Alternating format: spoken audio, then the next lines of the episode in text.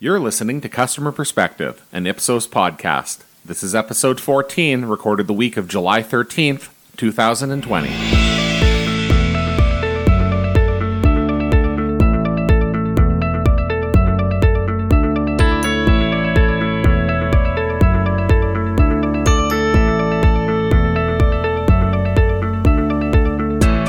Hi, everyone. Welcome to Customer Perspective. This is our Ipsos podcast series aimed at all of you who are concerned in some way with helping your organization deliver on its brand promise to customers. So that's for customer experience practitioners, leaders of CX measurement and management programs, might be mystery shopping programs. For those of you who are responsible for the performance of sales channels in your organization or their functions, then this podcast is for you. I'm Helen Wilson. I'm the CXO for our Ipsos CX and channel performance business, and I'm here with Trevor Clark, my co host. Now, today we have a couple of guests in with us. We have Sven Heiner, who is our Ipsos CX Chief Operating Officer, and we have Dan Zuckerman, who is our VP in our US CX business. And they're here to talk CX tech. So, Ipsos, we provide world class CX measurement and management, but that's underpinned, of course, by industry leading software platforms. So it's the tech bit of CX measurement and management that we're here to talk about today. So welcome, Sven. Welcome, Dan. It's great to have you in with us today. And in with us, so Sven, you're presumably sitting in Germany, somewhere in Germany today. Is that the case? Yeah, that's the case. I'm based in Hamburg, and today it's sunny, nice weather, which is quite unusual for the northern part of Germany. Okay, you're already making me feel jealous as I look out the rainy, rainy window. And Dan, what about you? Where are you based today? Where are you talking from? I am based in our New Jersey office, about 40 minutes or so outside of New York City. Okay, so we've got pretty good coverage here with UK, with US, with Germany, and with Canada. What I would like to do is just to start by understanding a little bit more, Sven and Dan, in terms of what you do. What are your roles at Ipsos? I'm in the market research space now since 1998 and joined Ipsos 11 years ago in 2009. Um, I was focusing on customer experience and loyalty research for 12 or 13 years, but now my focus is now, together with my team, teams, of course, to design, implement, and maintain customer experience tech platforms. So Ipsos has offices in 90 markets. Therefore, we have set up various hubs in all the regions globally that support our clients and local teams to execute and implement such programs.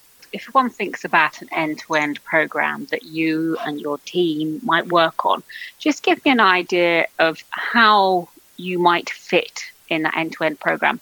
Do you, Dan, get involved right through from the sort of early engagement stages or where, where does that how does that work in terms of at what point you're having the conversations that would involve some form of technology discussion? Yeah so for myself i'm, I'm typically brought into our engagements early on in in what we would define as a pre-sales mode. Um, those those are the the best opportunities for myself to get acquainted with the client their business their needs and goals uh, and to work with our internal teams on how we can deliver and, and meet those goals. After the sales process, I do stay somewhat involved to ensure that our clients are onboarded successfully, making sure that from pre-sales through the sales through to an implementation or setup stage, that there's continuity and that we don't miss the mark in terms of that implementation based on everything that we've heard in the sales cycle. How do you sort out what technology is best for clients? We're in an age where there's so much technology around and, and there's so much really good technology. How do you sort out which is the best for the use case that you described? As Ipsos, we work with leading partners in this CX technology space, as well as having some own technology solutions in our offering. We are pretty much aware that no one software fits all client needs and therefore, we usually get into discussions with our client stakeholders to discover first what the real need is. And this enables us to recommend the right platform based on a pretty large set of factors, such as research methodology, uh, users on client side, feature and requirements, touch points they want to measure, etc. So there are hundreds of factors that you can consider. But of course, budget plays an important role as well. And finally, such a program needs to help our clients to drive their business and uh, help them to make decisions. And we just make sure to recommend the right software uh, to support this particular request. To follow up, then, what are the what are some of those big factors that clients start to consider when they think about which technology? I imagine it's a full range from dashboarding capability to text analytics capabilities. What are the big ones that our clients are focusing on? There's a lot that, that we see these days in terms of integration of data, whether it's other survey data or it's uh, systems of data and operational data. Integration becomes a, a key part. You know, something Sven said that resonates with me is that there's a lot of technologies out there that do a lot of different things. And, you know, oftentimes no technology is, is really perfect. It's which technology really fits best with the client dynamics. And, you know, Sven alluded to uh, cost or price. There's uh, internal factors that need to be considered. There's the methodology. And what I think what I try to do and what we do here uh, within our team in the US is we really try to identify which technology is, is going to deliver on the client needs best. You know, all these different factors, features, and price there's soft factors and then there's also you know the political factors within the clients and you know what management is is telling them so one could say watch out at first sight they look pretty much all the same and this is where we go in and make an assessment what the real need is so if you've got the perfect client coming to you or the perfect prospect and you know you have this conversation that will happen in terms of the hard factors the soft factors the political factors the budget and so forth what are the ideal pieces of information they will need to discuss with you in order for you to determine the piece of technology that's going to best meet their ultimate business needs?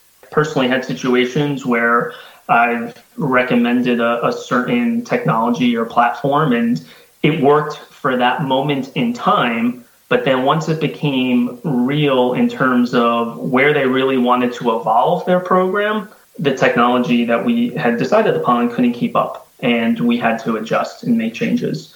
Uh, so I think understanding the here and now, but also knowing what their vision is, vision is, is is quite critical. And I guess that also plays into decisions in terms of the wider program design, doesn't it?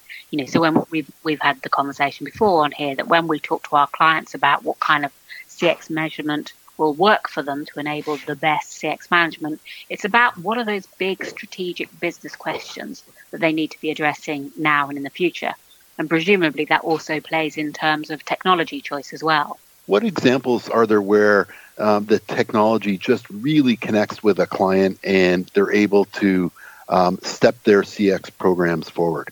I think technology is best utilized in this space, Trevor, when you have uh, adoption throughout the entire organization. You know, we we've experienced a lot of clients, for example, in, in the automotive space, where we've implemented these large types of, of programs, either for or sales or, or after sales or a service program. Every time there's some interaction, a customer is being uh, surveyed and those scores and, and reports are, are being pushed down to the dealer level. And you know, somewhat uh, famously in automotive, there sometimes tends to be some gaming that happens uh, in those environments because of variable compensation that's involved at the dealer level.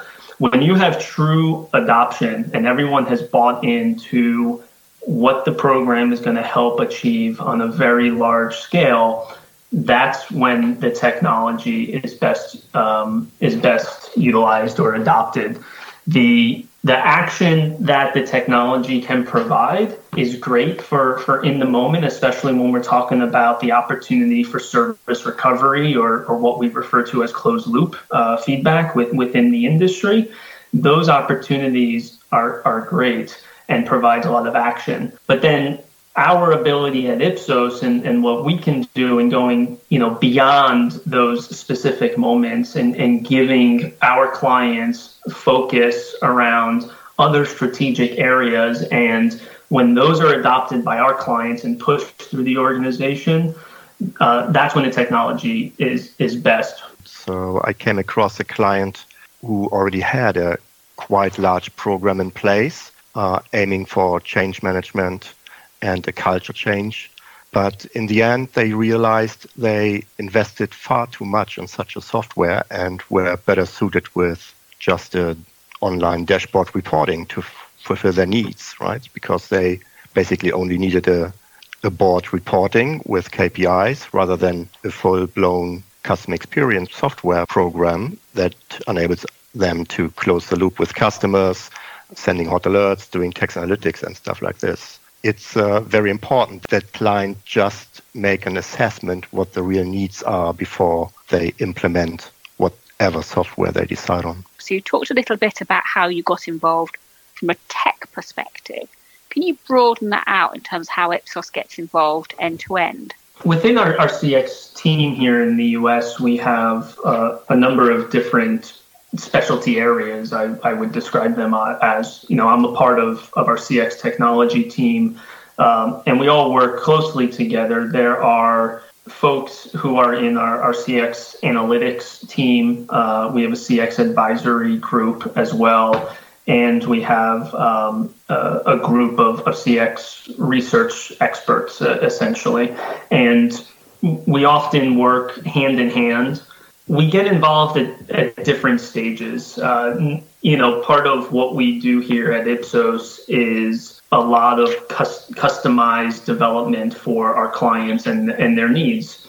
So, you know, no, no situation is always exactly the same. However, we're working very closely with our, our research experts as well as the analytics and advisory groups in devising these holistic programs best case scenario, we're all working together from from the outset so that there is a common objective towards the end outcome. Sometimes certain groups are involved and, and others are not based on the client needs. So really we work from the start of a client engagement through to reporting. Technology is is a, oftentimes a centerpiece of that, whether it's merely from a, a, data collection or surveying standpoint, or if it is taking you all the way through from managing a client list or a customer list and being able to push that list through the system to gather feedback and then to report on it. And reporting can happen in a number of different ways where technology is involved. And then our advisory group you know, really comes and, and helps with the, the activation uh, based on whatever our dashboards are representing, our text analyses are outputting for us, and our analytics group being involved. And, and how do you really activate that once you have that data? And that's how we all kind of weave together and, and work seamlessly in, in the US. Yeah, and you make a really important point there because I think it's about working seamlessly as one team. We're kind of moving from a, a position whereby we were a bunch of researchers. Clearly, the team makeup is, is very different now than it might have been in the past. When you're recruiting people to work in your Ipsos teams, so we'll focus here on your tech teams, who do you want these days? If you work with tech, you basically need for all phases of a project or program lifecycle experts to deliver on our promise. Uh, research and CX expertise usually sits in our local teams, while you need all the tech experts with a tech background or a data processing background to build these tech solutions. So it isn't basically about traditional loyalty research persons or market research persons anymore, but more people understanding technology, how to make best use of it, and execute and implement efficiently is one reason why we implemented also a hub structure uh, to team up with the local research experts and the corresponding CX tech platform specialists to build the programs in the best and most efficient way. And I would add to that the point that uh, Dan, you made up front when you talked about translating the client's needs into the technical blueprint, as it were. And I find in some cases when I was back uh, leading a market, that's where the biggest challenge was that the client knew what they wanted, but they needed us to translate that into the technical spec, as it were. Yeah, I think there's different skill sets uh, involved, and you know, as Sven mentioned, there there's a lot of the the technical skill sets of you know, do, do I know JavaScript? Can I write um, you know JSON and and all these other coding languages? However, you know, you also what we look for here are people who are familiar with the technology partners that we do team up with, both on the technical side, but also in terms of just running programs through those technology platforms. There are there are differences and nuances that you need to handle and, and be aware of. I can really see how a team like that would be valuable for clients and that they don't have to necessarily have that staff and skill set for themselves with partnering with Ipsos and having widely dispersed teams like that is so valuable. Yeah, the, the the the clients sometimes they don't they don't have teams large enough to be experts on their own uh, within within the platform. So, yeah. uh, you know, they really do look to servicing partners like Ipsos to provide them uh, with those answers. Um, and you know, oftentimes it's really simple questions. Just how do I do this? And you know we're we're there for the simple, but we're also there with the the complicated, and it can get complicated uh, depending on the type of programs that we're talking about, and um, you know so that that's where clients really I think come and value uh, the partnership that we bring. So for our clients who are sitting there listening, who are less familiar with this process, when you're talking complex, what are you talking? It means a lot of different things. Oftentimes, when I think about complex, it's it's not so much number of, of markets, although that you know does add a, a certain level of, of complexity to, to manage. To me, it's more about quality in. You know, good quality in equals good quality out, and you know it starts at, at the beginning of you know the the sampling methodology as we refer to it in in the research world but you know who are who are we speaking to and are we getting a, a representative uh, sample of of the customer base and you know oftentimes every organization is different in, how we can acquire those those lists and and who we can send to and you add into it G, uh, GDPR and, and CCPA, which is the, the California law and regulations here in the US. And, you know, that just adds a whole nother complexity to it. Now, on top of that, oftentimes there's this level of integration, of system integration that's involved when we're talking about these lists. And, and all of these things need to be set up in a very fluid manner so that lists feed into the systems and data and feedback is is being collected it sounds trivial but there's a lot of mechanisms that go into it behind the scenes where you know we have to help our clients to think about um, you know not just the execution of it but you know what does it mean? How you know how is data privacy involved and, and affected? Um, and you know that can be very very complicated. On the end side, when you have your data on the reporting side of it, you know that too can can present challenges. Uh, I think clients are sometimes used to seeing all of their data in, in, in PowerPoints, you know, historically, and you know, a dashboard doesn't necessarily mean it's replacing PowerPoint, uh, and and you have access to all of your data in the same way visually. Uh, the technologies nowadays provide you access to all the data, uh, which you as a user can can manage and manipulate yourself. But that concept of the data, how to visualize it, how to how to interpret it, there's complicating factors just in the structure and the setup there as as well. So complicating factors run the full spectrum from start to, to finish. Those are just a couple of examples, but there are plenty others.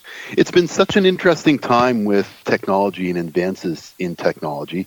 Through the pandemic, it's often been said it feels like digitalization and technology has stepped forward five years in a matter of a few months. Sven, where do you see the technology heading? If you look at where all these programs are coming from a few years ago, starting with just simple online dashboards, results, displayed in real time, ideally collected via phone or online interviews via email. But technology has made such a huge shift over the last few years. And today we are talking more about multi touchpoint programs, including customer journey mapping, various collection methodologies like SMS, IVR, online, even video feedback, etc. And um, I mean, we just need to look at our own behavior. So for me, my mobile phone or smartphone has become the primary device of choice for everything that happens digital. We will be collecting customer experience in a more conversational way. So there will be a lot of potential to collect data through new channels like Internet of Things and augmented uh, reality. So we have smart devices, connected devices so I think these can't be ignored. And this is something we can bring in as well and could be one of one of many new big things, I would say. And I also think that there is this movement and, and shift in how consumers and customers interact with their brands and, and we're going to have to shift in the technology and how we capture that information um, you know just think about where we are today with purchasing a, a, car, not only are there organizations and, and, new companies out there that like Carvana here in the US, where everything can be digital, but even through uh, the COVID crisis, if you wanted to purchase a car, that experience was completely different uh, versus going into a dealership, which can be quite painful here in the United States and sitting for, for three hours. So uh, I, I think as that changes, uh, technologies are going to start to change. We're going to see a lot more of CX technologies and what we're all familiar with uh, in terms of capturing feedback from from surveys and, and social and, and SMS to uh, these new integrations with other technologies that are making it seamless and, and operating in these workflows that are just very, very different and new to, to many of us. And I think on that point, you wrap up in a really lovely way because we've talked throughout a lot of this conversation around what's great for our clients. But actually, fundamentally, the feedback experience is about the customer. It's another touch point with the organization, and it's ensuring that that touch point is a brilliant experience for them too. And that's absolutely vital. Perhaps I could ask you to change your perspective and think about yourselves as customers. Can you tell us about a standout experience, either good or bad, I bought a projector, so for my home cinema, just eight months ago. And this projector broke during watching a movie last weekend. And after I contacted the manufacturer, they they made no big deal about it. They just offered me a full refund of my payment that I made eight months ago, and uh, even if I use it for multiple months, uh, I get my money back and can buy another one. And now I'm thinking I will buy the same brand again because I was really excited about this great customer service offer. I had a warranty that, that expired at, at the beginning of, of COVID for my uh, washing and, and dryer uh, machines here. And um, I had a, the warranty had expired and obviously people were, were not coming into homes uh, during the lockdowns that we were experiencing here in, in my state. And um, i called once things started to, to loosen and you know through a couple of phone calls i, I got them to agree to uh, allow me to have the that one last service that, that my warranty would have covered um, at the beginning of, of, of the pandemic. So you know that that was a, a good experience that I that I had where they made right by the customer so thank you so much, Dan. Thank you so much, Sven, for bringing your expertise to the table. It's been really interesting to hear from you about a subject which really is quite complex and absolutely needs brains at the table to address it. So we really appreciate you taking up your time to, to cover this off with us. Um, for those of you who are listening, if you'd like to find out more information, use your story applies. Do get in touch with us at customer perspective at ipsos.com. And of course, do visit our website, ipsos.com, where you can find out more information about our customer experience thinking. In the meantime, I'm signing off for this week. Thank you so much, Trevor, too. And we look forward to talking to you next week.